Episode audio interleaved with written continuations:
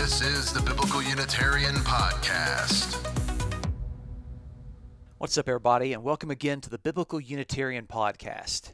This episode number 46, entitled Anti Imperial Christology in Philippians, Part 2.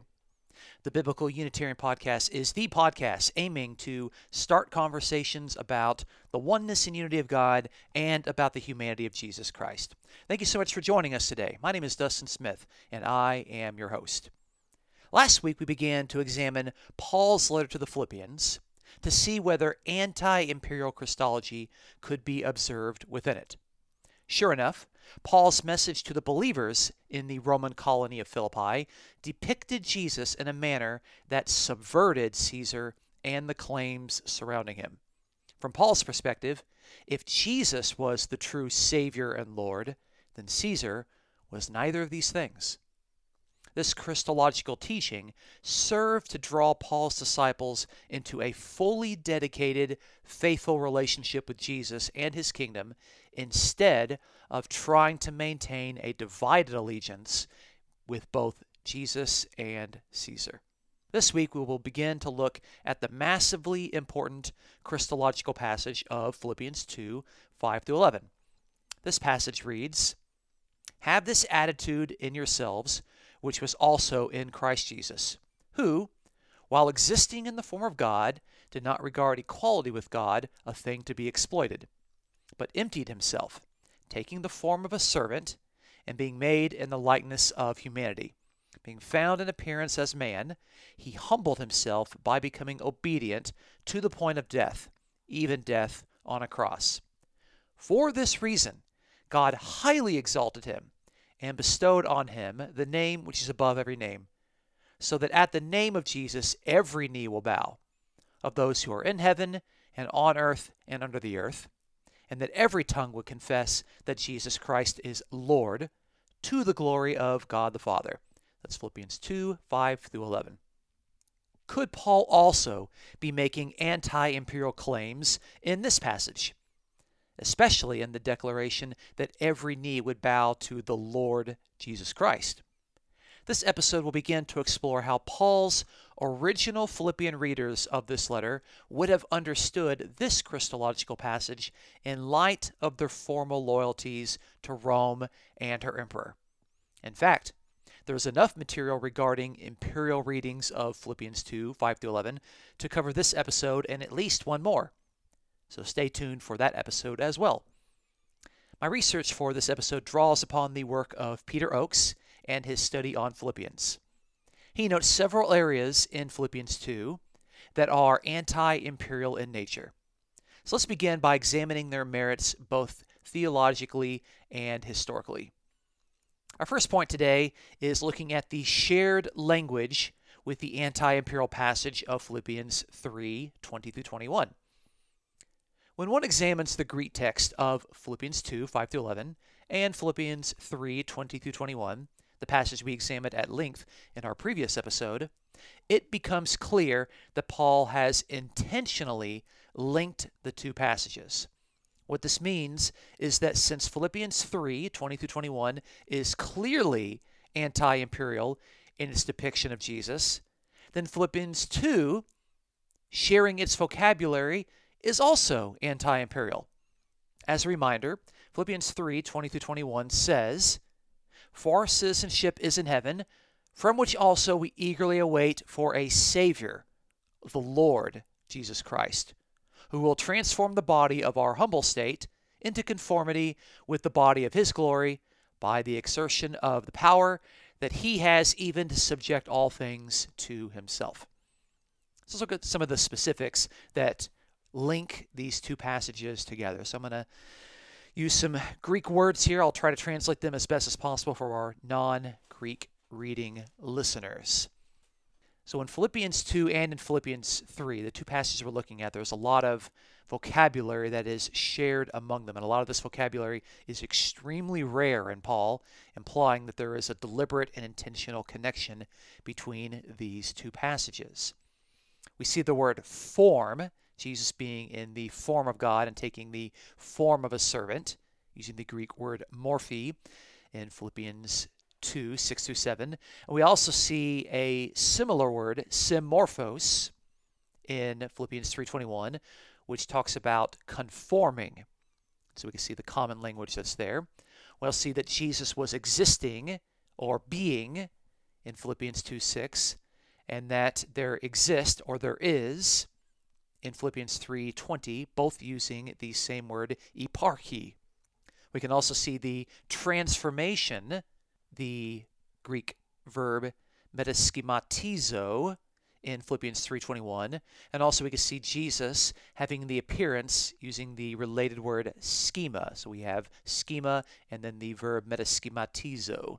So that would be Philippians 3:21 and also the reference in Philippians 2:8. We could see the humble state related to the people that are being transformed in Philippians 3:21 using the word tapeinosis and we could also see that Jesus humbled himself using the same Greek word tapeinosis in Philippians 2:8.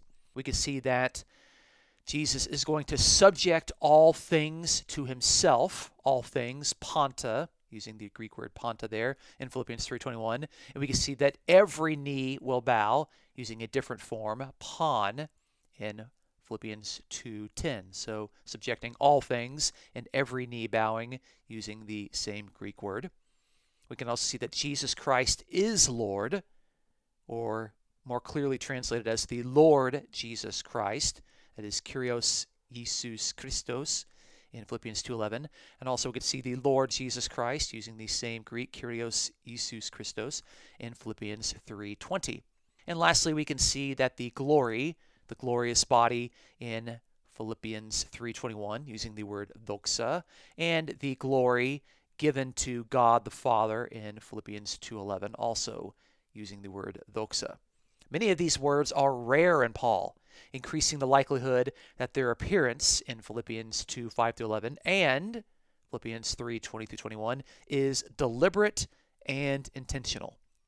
Furthermore, Jesus is mentioned by name 22 times in Philippians, and only twice within those 22 times with the phrase Lord Jesus Christ. And both of these occurrences are in our two passages. I think that's very interesting. The point being there is that our previous episode demonstrated that Philippians 3 20 through 21 was clearly anti imperial in nature, and it shares intentionally and very deliberately many rare words and phrases with our present passage, Philippians 2 5 through 11, and therefore it's extremely likely that Philippians 2 is also anti imperial in nature. Our second point, notice that Philippians 2 describes Christ as having universal authority. So the topic here is universal authority given to Jesus. Paul declares in Philippians 2 9 through 11 that Jesus received from the Father the name that is above every name, that every knee would bow unto him, and that every tongue would confess him as Lord. This seems to be an obvious jab at Caesar, the only person in the Greco Roman world of the first century who could ever be described as having universal authority. Not even Zeus and his followers suggested that Zeus held the sort of authority praised upon the emperors of Rome. The global authority claimed by the Roman emperor can be observed on both coins and ancient inscriptions. For example, Coins were minted with Caesar Augustus on one side and Nike, the goddess of conquering, standing upon a globe on the other. There we can see that the authority given to Caesar was bestowed upon him by the goddess Nike, the goddess of conquering, as she is standing upon a globe, demonstrating Augustus's right and authority as the worldwide ruler. An inscription in Pergamum offered these lofty claims quote, The emperor, Caesar, son of God, the god Augustus, the overseer of every land and sea. End quote.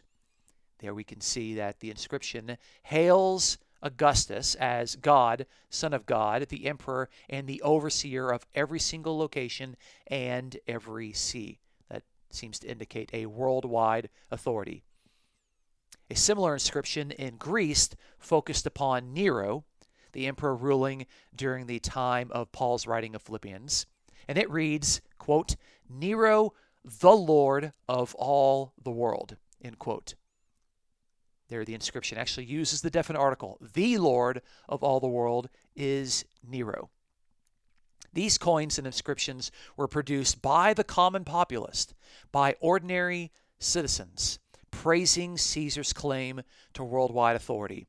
This is not Rome shoving this propaganda down the throats of their citizens. No, this is the common, average citizen making this claim on their own, voluntarily. So for Paul to come along and argue that every knee would bow to Jesus and that every tongue would confess Jesus as Lord, this is deliberately aimed at the emperors of Rome and their claim of universal authority. In fact, the phrase every knee presumably includes Caesar's knee as well. Our third point today is that the authority was granted to Jesus. Keyword there is granted. This authority was ultimately granted to Jesus. It would be too easy to read Philippians 2 5 to 11 and suggest that Jesus' authority was rewarded to him for his faithfully obedient human life, or that he was vindicated with authority. However, when we read Paul's wording closely, the primary sense seems to be that Jesus gained authority from God. This can be observed in that the human Jesus is the subject of verses 6 through 8 in our present passage, while God the Father becomes the primary subject in verse 9.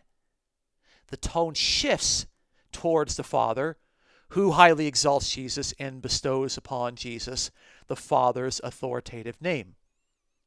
It is Jesus who empties himself, but it was the Father who exalted Jesus. In other words, Christ did not raise himself from the dead, and Christ certainly did not crown himself with universal authority. It was God the Father who raised Jesus, and God the Father that bestowed upon Jesus this lordship. This is highly significant because it was understood that the Roman emperors had their authority granted upon them as well. This is why the family line of emperors, beginning with the Julio Claudian line, where each Caesar was declared son of God, and that former God was the deified former emperor who transfers his authority upon the newly appointed emperor. So when Augustus dies, Augustus is deified into God, and thereby Tiberius becomes the new emperor, and Tiberius is the son of God, and thereby that authority from Augustus is passed along because of that adoption to sonship. This concept of Roman emperors having their authority granted unto them was so widely held that the Emperor Hadrian who was accused of seizing his authority by force, had to produce a story about how the former Emperor Trajan adopted Hadrian on his deathbed.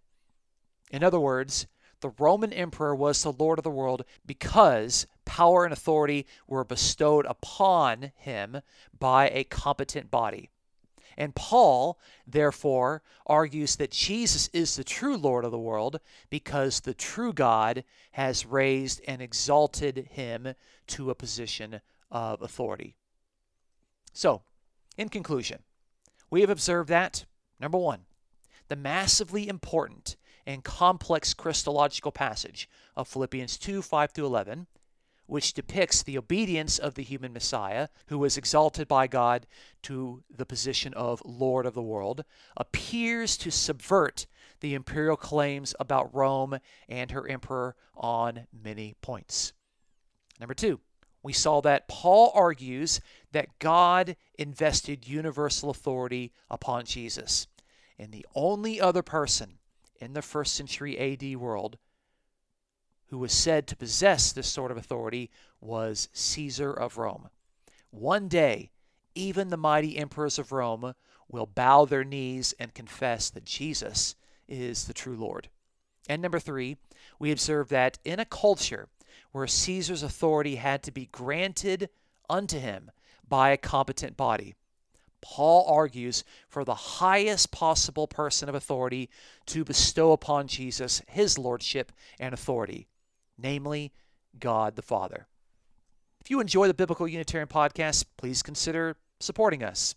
You can check out this episode's description for a PayPal link. And thank you so much for those who have already contributed to keeping this podcast alive and well on the internet. Thank you so much for joining us today. Look forward to our subsequent episodes where we will continue looking at anti imperial Christology in this passage of Philippians 2 5 through 11. My name is Dustin Smith, your host. Until next time, you folks take care.